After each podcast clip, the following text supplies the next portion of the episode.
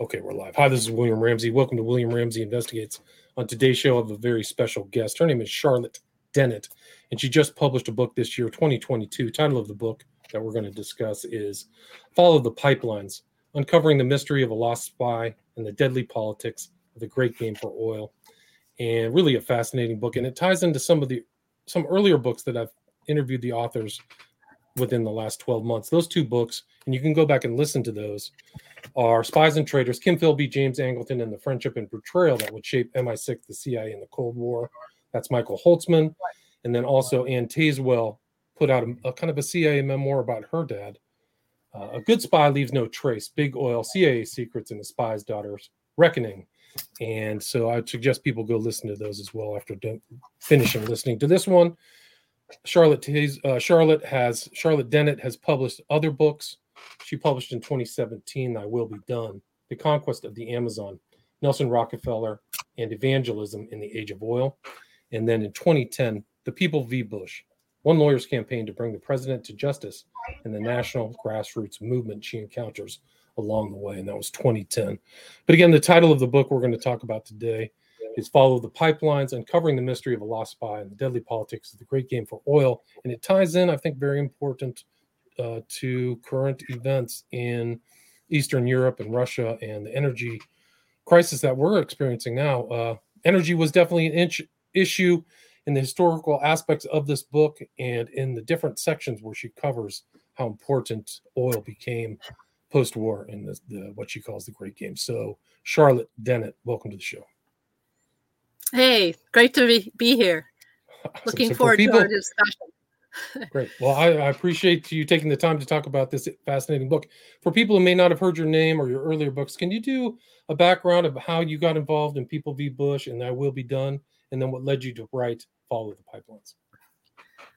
Well, I would have to start with Thy Will Be Done, uh, which uh, took my husband and he 18 years to research and then write. He was the primary author, but I, I was doing a lot of the research and some of the editing with him. And um, that was an investigation of genocide of indigenous Indians in Latin America, and particularly the Amazon. And uh, we were trying to figure out why uh, fundamentalist missionaries were turning a blind eye to uh, the uh, ethnocide and genocide of some of the very Indians they were working with. And there were rumors that the CIA was somehow involved. So, as Americans, we felt duty bound to investigate that. And when we got down there, um, w- what we really learned was that it wasn't just local church communities uh, contrib- contributing to the missionaries. We eventually found out that it was big corporate interests located mostly in the East that were uh, funding these missionaries. And the reason they were funding them was to pacify indigenous people uh, so that they would not resist to large oil companies, ranchers, agribusiness coming onto their lands. It's sort of a, a reproduction of what happened in the American West. And so that was a huge education for me. And also by eventually discovering that Nelson and Rockefeller people, uh, was very much involved in that. And uh, he had a, a so called shining dream for the development of the Amazon. And as everyone knows, the Rockefeller family were the premier family, certainly in the 20th century, in oil production, distribute, distribution, all aspects of the oil industry, including, by the way, propaganda. So by getting into his papers, uh, the, eh, in the National Archives and in the Rockefeller Archives, we were able to, what I say, climb to the top of the mountain. And looking down, the view was fantastic because then we could see all the inter interrelationships, how different groups and organizations are used by the very powerful to achieve an end, and the end is conquest. So that book has been called Anatomy of Conquest because once you learn the lessons of how Nelson Rockefeller developed the Amazon, or part of it at any rate, and created his own empire in Latin America, you can apply it to other parts of the world. So, for me, who had been a reporter in the Middle East, what I did is I took the lessons from that book and applied them to the Middle East. And the first big test uh, for me in applying it was uh, when George W. Bush uh, invaded Afghanistan, which is Central Asia, right next to Middle East, and Iraq. And and in doing that, I suspected, as I, I'm sure most people thought, there must be an oil angle, certainly to the Iraq invasion. People didn't really know what Afghanistan was about, but I dove into it uh, because I already knew um, that central to any America, uh, any empire or any major power that strives to be a superpower or a major player, they have to have access to oil. And the reason they have to ha- have access to oil is, is, is the fuel of the military. American people aren't told that very often. You hardly ever hear it on the news, except now, fascinatingly, in Ukraine. It's it's unavoidable. They have to talk about it. We can get get onto that later if you want. But uh, the other, yeah, the other impetus for me, of course, um, was to figure out uh, what was behind the death of my father because he was America's first master spy in the Middle East. And this was just uh, during and after World War II. And he died in a mysterious plane crash after a top secret mission to Saudi Arabia.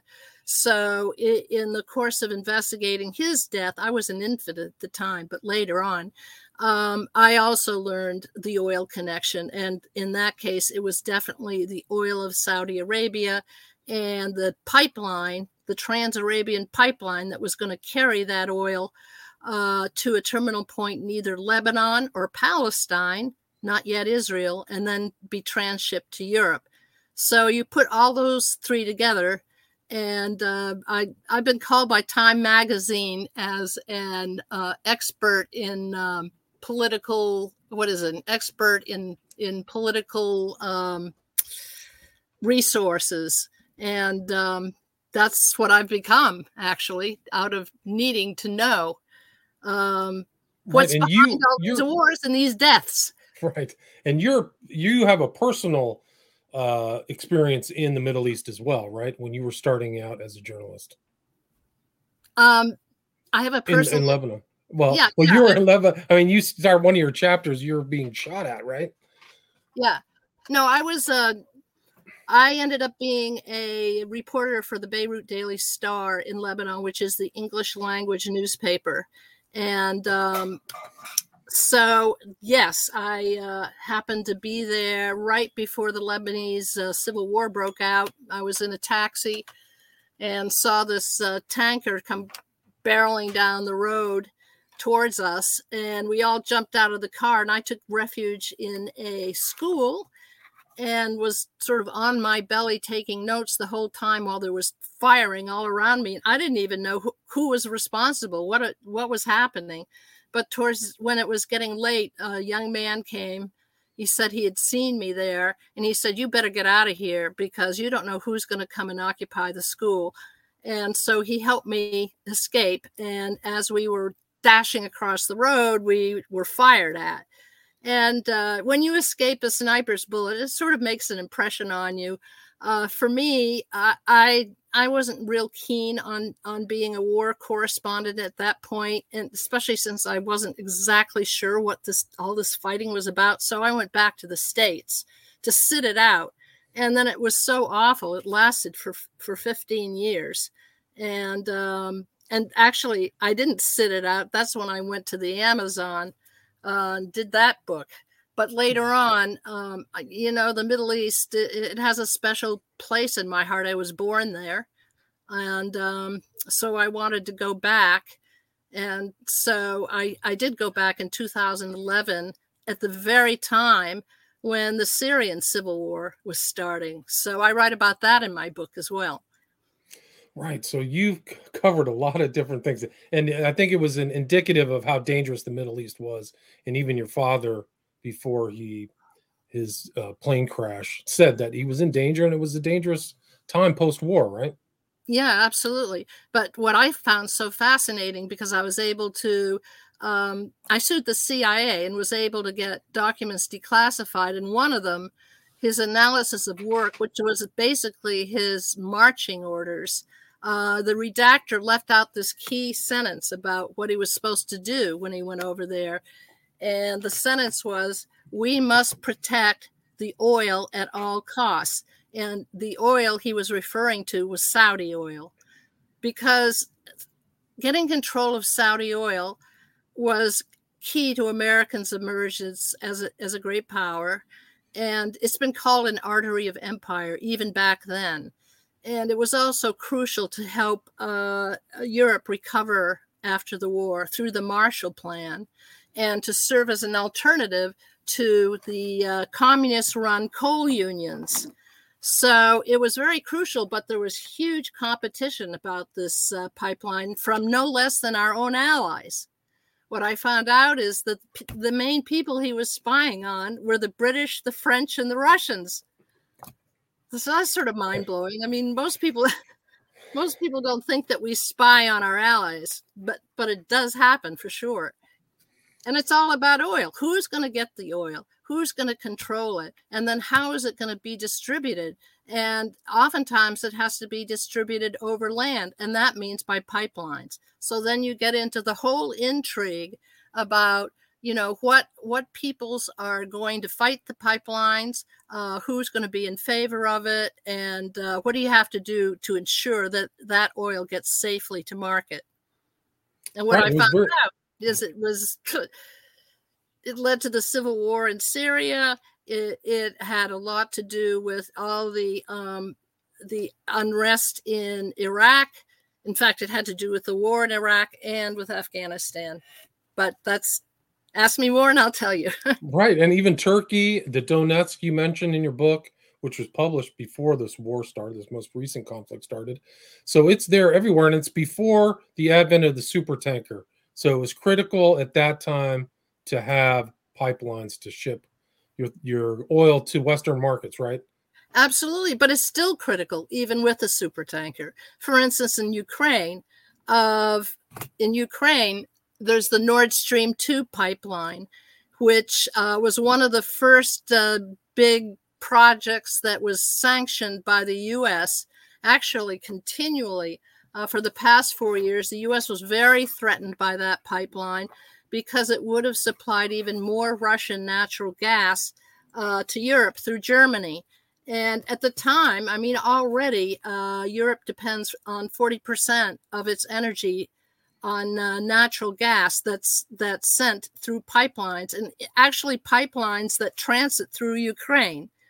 And so uh, the U.S. was able to prevent this uh, pipeline for going for going online, and um, because they didn't want Europe getting even more, uh oh, even getting even more um, energy from from the Russians. Man, I got to turn off this. Hold on. so Sorry even the that. right, no yeah. problem. But the post-war pipeline issues, what you called the TAP line, the Trans Arabian Peninsula ones, whether it was going to come out of Beirut or Palestine. I think it was Haifa in Palestine. Those issues are still happening today with Nord Stream, just in a different part of the world. Yeah, exactly. I mean, as soon as I as soon as I saw that there was this uh, confrontation developing over Ukraine, immediately, from my lens, I started to look into the oil and gas issue, and there it was.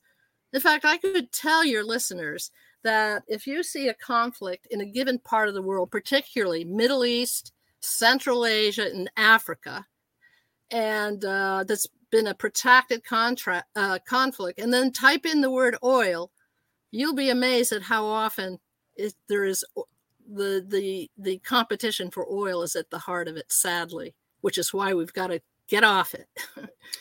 right. I mean, it is incredible. And that was kind of what your dad was going was about the oil contracts in Ethiopia with Haile Selassie, right?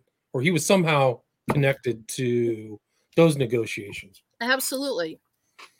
Um, yeah. So his plane, what happened is he, uh, after his top top secret mission to Saudi Arabia to determine the route of the Trans Arabian pipeline, uh, then he uh, got on a plane from Saudi Arabia to go to Addis Ababa in Ethiopia. And so I had to figure out what that was all about. I was able to get a hold of the accident report through the National Archives. And I also had access to my father's last reports. And so what I learned is um, that plane had on, first of all, who was on the plane? Well, my father, um, head of counterintelligence for the Central Intelligence Group, which was the immediate predecessor to the CIA, but also the petroleum attache, uh, who had, was located in Cairo. He was on the plane. And there was a person who was specialized in navigation and communications equipment. He, I later learned, was with the Central Intelligence Group. And what I learned is that at this very time, Haile Selassie had granted an exclusive concession to an American oil company, Sinclair Oil, to um, to prospect for oil in Ethiopia, and this had guess who? The British extremely concerned because up to this point, the British had, had complete control over Ethiopia domestically. Uh, in terms of its foreign policy, it controlled the air routes and, and the radio uh, links and the railroads. And in comes this upstart, once again, the United States. Uh, and, and cutting deals with Haile Selassie. And the idea was that they were going to set up an Ethiopian Airlines, which would be controlled by Ethiopia, but which would be managed by TWA. And one of the things I learned is when the T when a TWA guy traveled to e- Ethiopia to set up this airline a, a year before the crash, he his airplane crashed and and it was going on this the very same route. Um, I haven't been able to find out more, but I do know that um, this, this, mission was very important for U.S. Uh, for U.S. to develop a strong base in Ethiopia, and the communication equipment was one of the th- things that would allow them to circumvent the the British communi- communication systems and uh, assist and develop this this airline, this competing airlines. Plus, there was they, there were aerial cameras on the ship, and they were to to to, to take pictures of possible pipeline routes. Same story, different country. I mean, I'm oversimplifying and, it a little bit, but basically, yes. Right, but the guy's name was Jack Nichols. So there's all kinds of suspicious uh, plane crashes around that time. So hyper competitive environment, and the Americans are aggressively seeking oil contracts all throughout the Middle East and beyond, right? All over the world. Yes. And the problem and you, with plane crash is, yeah, go ahead. No, I was just going to say, please continue. I, w- I was just going to say, yeah, plane crashes, when you have very powerful people or very significant people that die in mysterious plane crashes, uh, reason that that method is used is because it's very hard to prove who did it. And that that's been proven true over and over again. I mean the hammarskjold plane crash i don't think it's ever been proven other than the fact that that it was sabotage but who did it? You know there there, there are various um explanations. Also a plane crash that killed uh sikorski of poland um, in 1943. Uh, the same thing. Um, he, at the same at this time, uh, Kim Philby was stationed uh, in in Spain, uh, where that I think that's Spain, Gibraltar, where where the plane took off, and he's been linked to that plane crash. In my, uh, you know, proof is difficult. Right. You, I mean, Philby is an important part of the narrative of your book because he's around when, right when your dad is in Beirut, right? So he, I think he was a station chief in Turkey yeah. and then in Beirut, right?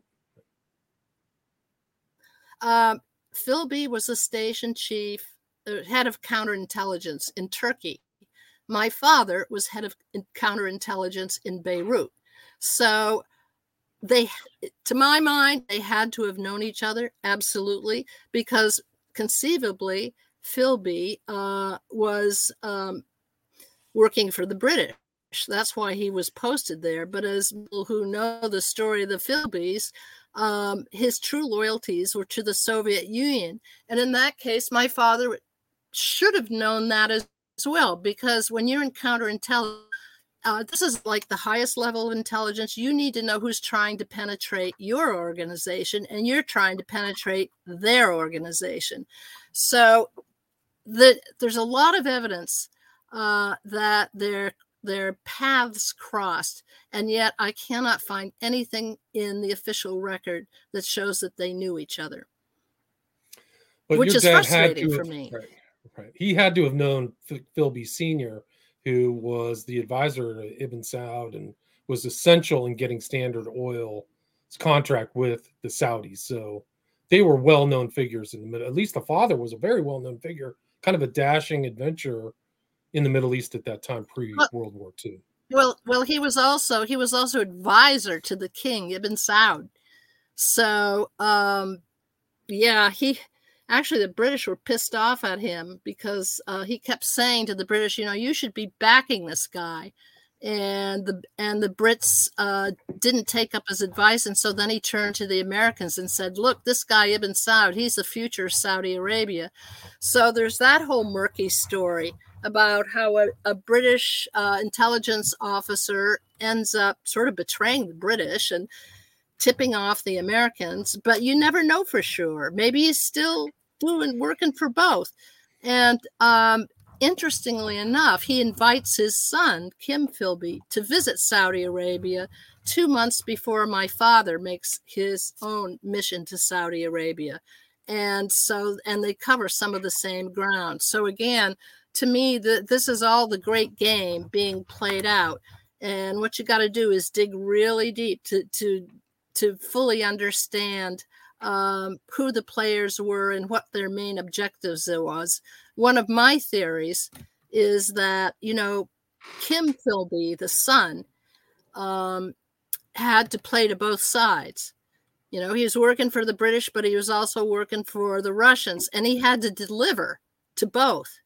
And what would be a better way to do that than to spy on the Americans? Because both the British and the Russians were very concerned about the Americans building up this huge empire uh, in the Middle East because of their control of Saudi oil. Right. I mean, yeah, it, it the spying that happened in World War II, it just was it didn't change. It just all the players change after the war ended, and then they're all spying on each other in the middle. Yeah. And it goes all the way to the present day. So you had so many overthrows too over oil in the Middle East, so many CIA backed overthrows. And you read what? The Cult of Intelligence, Marchetti's Yes. book too. Yeah. You mentioned that in there. Can you talk about CIA's influence in the Middle East and, the, and involvement in pipelines? Well, well, first of all, my father, the Central Intelligence Group, it was the immediate predecessor to, to the CIA, but the CIA actually, I think, in large degree, because of my work and also a CIA historian who said uh, this guy Dennett uh, really should be acknowledged as our first fallen star. We can get into that ceremony, but it, but at any event, um, as a result, um, so he was active in trying to get the tap line to cross through um, Saudi Arabia in order to terminate in the Mediterranean. And the Syrians back then, 1947, were resisting. And the reason they were resisting, in part, was because um, they were highly nationalist and they were opposed to the establishment of a Jewish state in Palestine.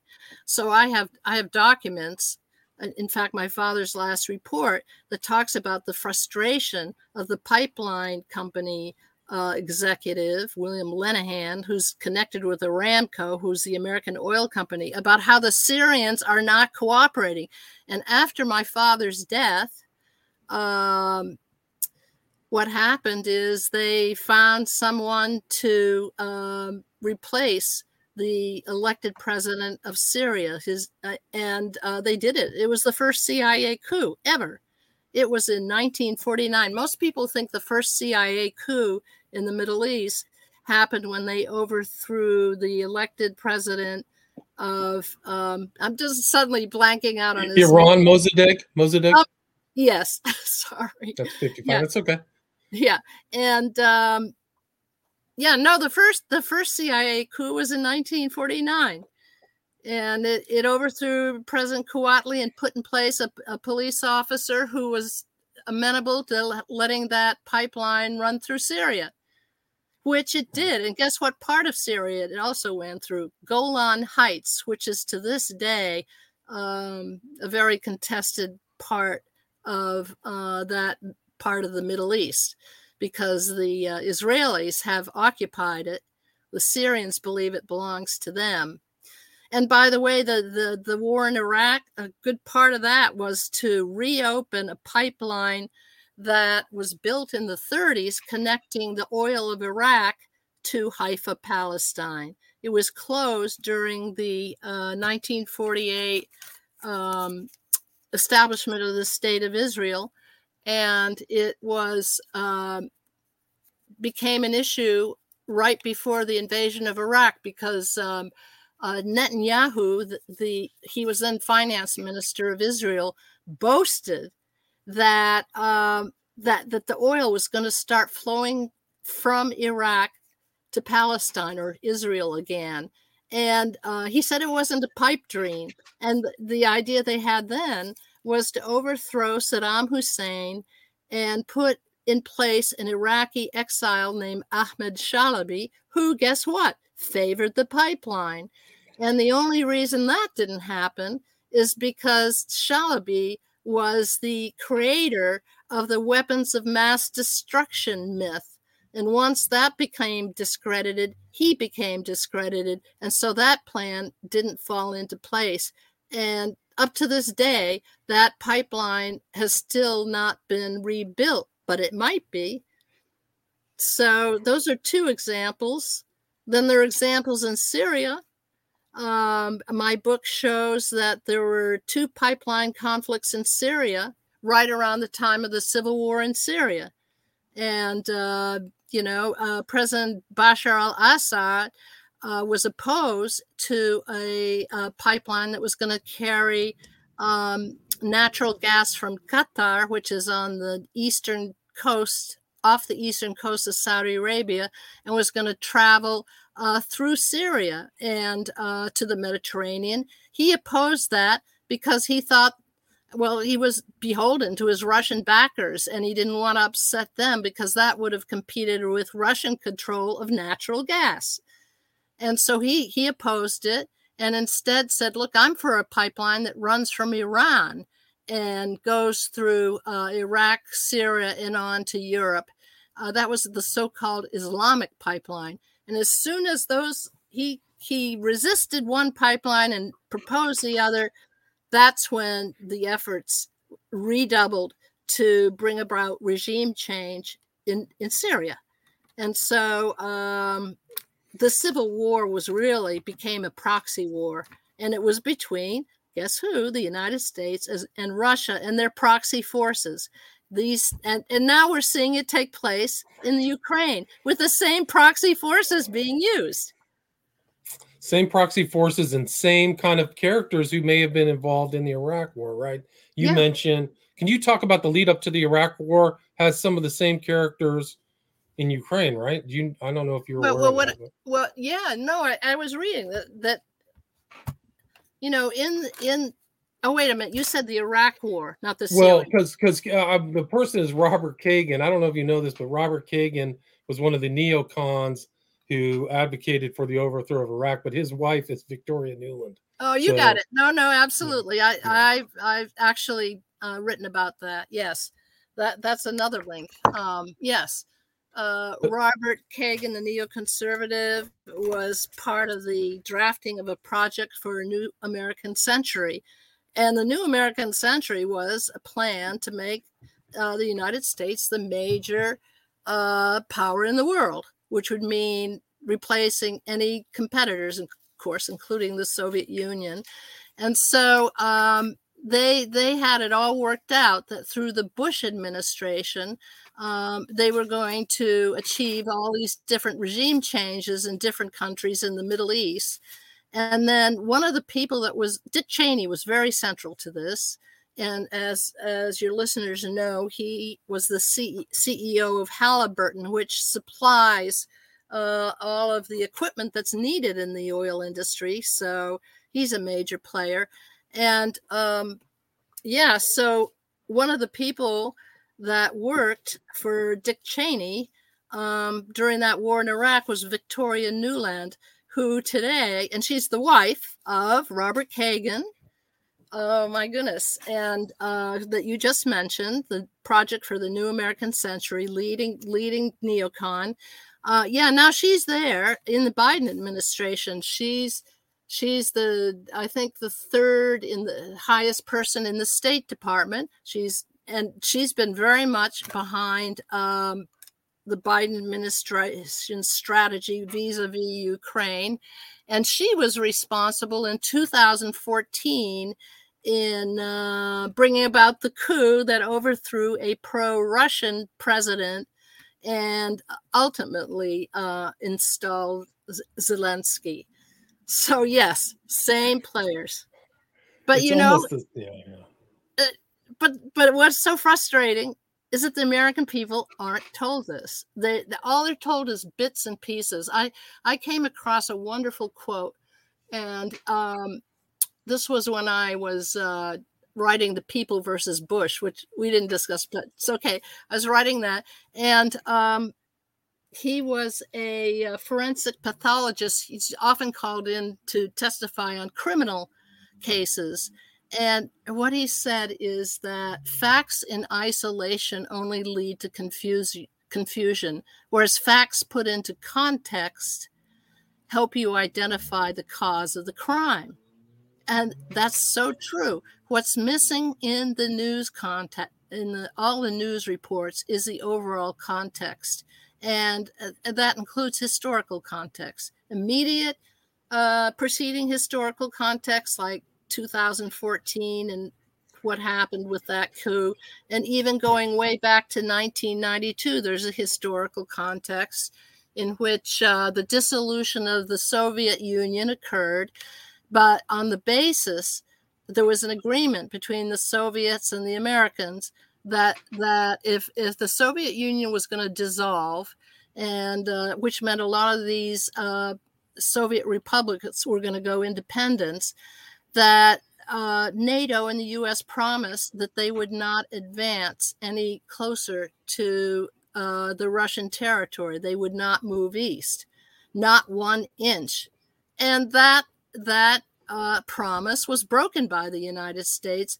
And there have been people in the State Department who, who have warned that that was a serious mistake by breaking that promise and militarizing the countries uh, closer and closer to the borders of the Soviet Union. And of course, then Ukraine becomes the, the tragic battleground for this big war between petropowers, which is how I see it.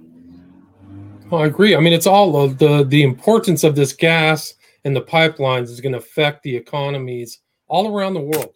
A lot of the price increases that are going to happen for food and things are due in part to this the lack of energy that the cheap energy that was coming from Russia, right?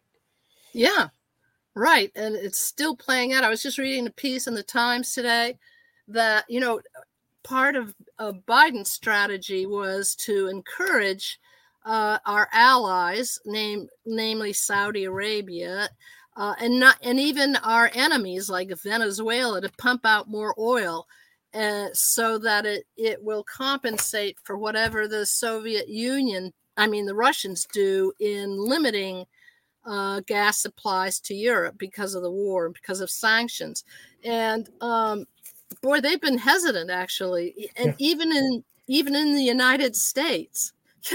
American oil companies are hesitant to pump out more more oil because they're still very cagey about the price of oil given what happened in covid uh, during covid the price of oil plummeted it i mean it, they lost so money so much money it was some seem to be t- teetering on bankruptcy. These would be mostly independents, not the majors.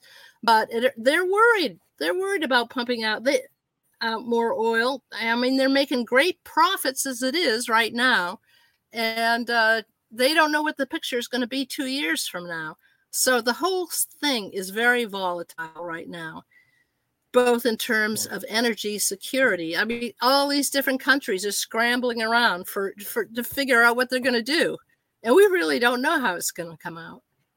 Right, and I don't think that I don't think that the uh, the administration, the Biden administration, didn't really know what the consequences of what happened in Ukraine were going to be either, because they asked Soviet, I mean, they asked Saudi Arabia and Venezuela after the event instead of before.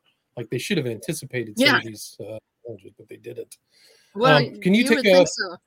Yeah, you would think so. Oh, I just saw. you- uh, and, yeah, go ahead. No, I was just going to say, GP asked, does this connect to the Tricontinental Pipeline, which is in part owned by Louis Bloomfield and funded through Centro Mondial Commercial? Do you know about that pipeline? I do not know about that pipeline, I, and I would be most interested to find out more. Um, so, you know, I I give out my email address. I I like to connect with people. So at the end of the show, if he wants to connect with me, I have a, a website called Follow the Pipelines, and the purpose of it is to really examine pipelines all over the world, and maybe he can contribute to that it was the previous person, Mr. Rebozo, who had a comment that struck me, um, but I don't remember. Oh yeah, the new Belt and Road. Yeah, well, um, there's another example. the The Belt and Road Initiative is by the Chinese, and they are just making huge advances into Europe, into the Middle East, into Africa, and part of it is building pipelines, part of it is building railroads and infrastructure. So, um, and I think that has the United States even more worried, the, uh, the Chinese Belt and Road, uh, than the Russians. Uh, so that was a good question, and um, I welcome more uh, cooperation and communication with other people who know about these issues. And you did a lot of research to look into. You're always in the archives with your husband, or finding old documents in in your family's attic, or things like that. Can you talk about how you compiled all the information to put this book together? Well, first of all, it, it, has been done over years. And um, so the, in different book projects that that that ended up not materializing. And so what eventually happened is that um, we decided it was going to be a major book called The Kingdom and the Power. Um, but what happened is we lost our uh, our contract with Harper Collins, uh, ostensibly because we were late. But I can tell you that um, we are no strangers to having our books suppressed, and so that did. If, if if a publisher really backs a book, they don't care if you're late. You know, they they make adjustments all the time, but they use it and as a reason for why they they were going to cancel that contract. So then what were we going to do? Well, eh, we decided to do two different projects. I was going to focus on my father. Jerry was going to focus on the subject, a very interesting subject, which I will call oil and the Holocaust. Uh, if you want to pursue that one a little bit later in the show, but any rate, um, and there's that's still going. Meanwhile, I pers- I really wanted to know more about my father. That really interested me. And so when I'll tell you when all these endless wars were happening, uh, I, and I kept seeing these pictures of bombed out cities. I mean, you, you see it in Ukraine. You you never saw it as much as what happened in the Middle East, in Iraq or Afghanistan. You never saw the the civilian casualties uh, like you're seeing now in Ukraine. Uh, but I saw them, and I was appalled uh, at the the devastation and the loss of life, and, and that just tipped me over the balance. So I just decided I would connect my investigation into my father's death with pipeline politics and and how destructive they can be uh, in in their role in the endless wars in the Middle East, and that's sort of how it happened, requiring again, uh, drawing on research that we had done over the years in the National Archives, and then I sued the CIA, so that helped. Right. So you were in court in Manhattan, right, suing the CIA? Yeah. Yeah. Can you talk? Yeah, I did it for you. Um, right. I um, they reject uh, the the I I filed it in in a federal court in uh, Burlington, Vermont, where I live, and the, the judge uh, rejected it, and then I appealed, and um, and I got into federal court in in New York, appeals, Second Circuit, and was there and and made my case for for why I wanted this this case to proceed. And uh, while I was in the courtroom, there were two two reporters, and when they heard that I was suing the CIA, and that I said it was really important, I said in my testimony that the American people understand this whole dimension of these wars that are going on in the Middle East. They deserve to know the truth. So when I came out of the courtroom, I got interviewed by these by these two reporters, and I had to make the decision actually whether to interview it and whether this was New York Times and the uh, um, Village Voice. Both did articles on me. And I had to hesitate because I thought, God, how is this going to affect the judges, the appellate judges?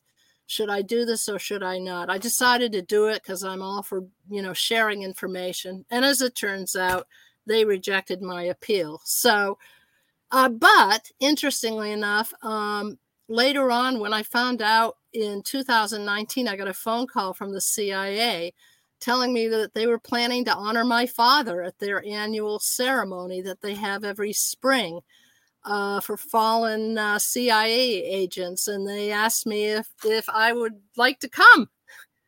So I said, sure. I I would be very happy to do that. So I went down there with my family. They paid our way, put us up in a hotel, treated us royally, very nicely, gave us a tour of uh, Langley. I never thought that would happen, especially since you know, previous books had been very critical of the CIA, but there they were um, taking us to their museum, uh, giving us a wonderful feast on the sixth floor, an Arabic feast, telling me that my father was going to have his name on one of the rooms up there, the Daniel Dennett room. And then the ultimate surprise was uh, we had a private audience with uh, Gina Haspel, the director of the CIA. So who would have guessed that all would have happened? And how did that how did that meeting with her turn out? Um, it was. It, what can I tell you? It was very nice. It was nice. She was very genuine. Um, I uh, happened to note in our meeting, I mean, she was there, uh, the assistant director of the CIA was there. Uh, some of the historians who had who were working with me in telling me they were going to get me more documents were there, and then my family, my husband, my brother, his wife, and my sister. And at one point, my brother said, "You know," she said, "Is there any questions?" And my brother said, "Well, you know." This happened my father's death happened over seven decades ago and you would think that you could redact more of the documents declassify more of the documents. And this was totally out of the blue. She seemed interested. And so i had in my purse my father's analysis of work the one i talked about earlier in the show where he says we got to protect the oil at all costs. Heavily redacted and so I pulled it out of my purse and I said, Well, as a matter of fact, maybe we could start with this document. And I handed it to her. And she looked at it and handed it to an assistant and told me she she would look into that. And um, so ultimately, uh, several months went by, but lo and behold, they declassified the entire document. And um, also they gave me more documents so and i still haven't even had the time to probe and explore the all the documents that they sent. There's still some that that have not been turned over, but I think you know obviously um, there was an effort to um, win me over. I got visited by uh, three CIA people about a month before this annual ceremony, which is on is called the is uh, the memorials wall. When you walk into the CIA, you'll see stars on the wall. These are all fallen agents, and every year they honor somebody who's fallen in the line of duty. And so they said they were adding my father's name as the first fallen star who had not been previously acknowledged because he died before the CIA was created, but had they reasoned had had similar training and was also highly regarded because he was an Arab scholar. Uh, he knew uh, Islam history and culture inside out. He was posted as cultural attache. That was his cover. And he had been recognized previously by a CIA historian who even wrote a piece on the CIA website about how Dennett should be acknowledged. So that's how they on, ended up honoring him. And I'm glad for it because I think um, nowadays there's not enough attention to, to understanding a culture and um, instead just going in in a punitive way that is not going to win hearts and minds let's face it we're always going to need intelligence organizations and why not have ones where your your top officers are uh, sensitive and and knowledgeable of the peoples that they're dealing with. I mean, it's just a fact as, as far as I can see. Nonetheless, um, I still uh, I still monitor what they're doing, and I'm critical if I if I see they're going off the track. They've actually admitted uh, to all the civilian casualties in Afghanistan. There, there was a huge report that came out in the CIA. So you would think that there would be some reforms uh, in how they do things. And I was assured that my father would be looked upon as a role model. So I can take some satisfaction on that. And I know that he was very devoted democracy he really believed in what he was doing. I think a lot of them are that way. When I when I was walking through those halls and I met people, I, a lot of them struck me. We had conversations as quite genuine, and um, I think they would be happy if they didn't have to be defending oil companies all the time. They never told me that outright, but a lot of them came up and thanked me. I wasn't even sure what they were thanking me for. Were they thanking me because I was looking into his death? Were, were they thanking me that I discovered he was one of the first victims of the great game for oil? Well, I won't know. I guess I won't know that, but it was it was an amazing experience. That's that's that's great. Thanks for telling that story. Do you have anything? We're at about 48 minutes. Do you have anything you'd like to add? Anything I missed before we wrap this up? Whoa. Um, yeah we got to redouble our efforts on the issue of climate change. Um, I mean, all of Europe understands that now because of the war in Ukraine. Their their energy insecurity has become more obvious than ever to them because of the fear that the Russians are going to turn it off. And then what are they going to do? I mean, the implications are huge for industry, also for oil. Uh, and um, so in the United States, there's been a different reaction. Um, well, the Biden administration has been going against uh, all of his promises to bring about um, alternatives, alternative energy by opening up uh, leases on public lands and doing the drill baby drill mantra. Um, with the oil companies. And now he's fascinatingly now he now he's facing opposition from the oil companies. But the major thing you got to put the pressure on getting off fossil fuels. Once you do that, well, then we have to worry about lithium, which is the main one of the main sources for uh, electric cars, for instance, the batteries. So there are always going to be great games, but whether they will be as deadly as this past century, I would certainly hope that it wouldn't. And with solar and wind, uh, ideally, once we ever get to that, then maybe we won't have all these destructive, uh, endless wars. And there's a lot more to this book. There's they talk about Yemen, Yemen, which is happening today, pipeline politics, Palestine, and Israel. We didn't even get into that. There's an audio book for this as well, so you can listen to the audio book. And where's the best place for people to get this book? Can they get a signed copy through followthepipelines.com or just through Amazon? Well, a signed copy. Um, that's a thought. Hadn't even gotten there. Um, they they can get copies uh, through Chelsea Green, the publisher. They can order it through their local bookstore, and Amazon, of course, has it. Uh, if they want a signed copy, they can contact me. And I and that's I through your website. And they can do it through my website. Actually, one of the other website is charlottedennett.com. I have two, charlottedennett.com. I think my email is up there.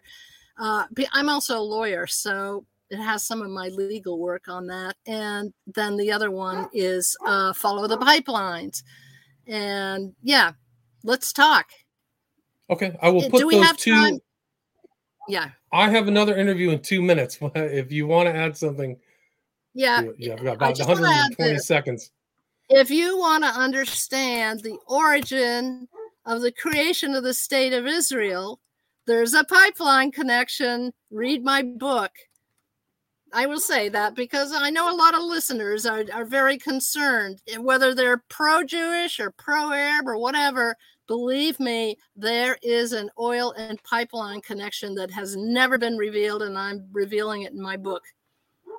Great. People can check that out.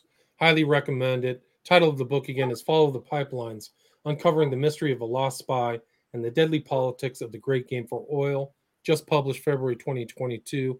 And the author again is Charlotte Dennett. Thank you so much, Charlotte, for your time. Thank you very much. All right. Take care. Take care. Stay there. Stay there.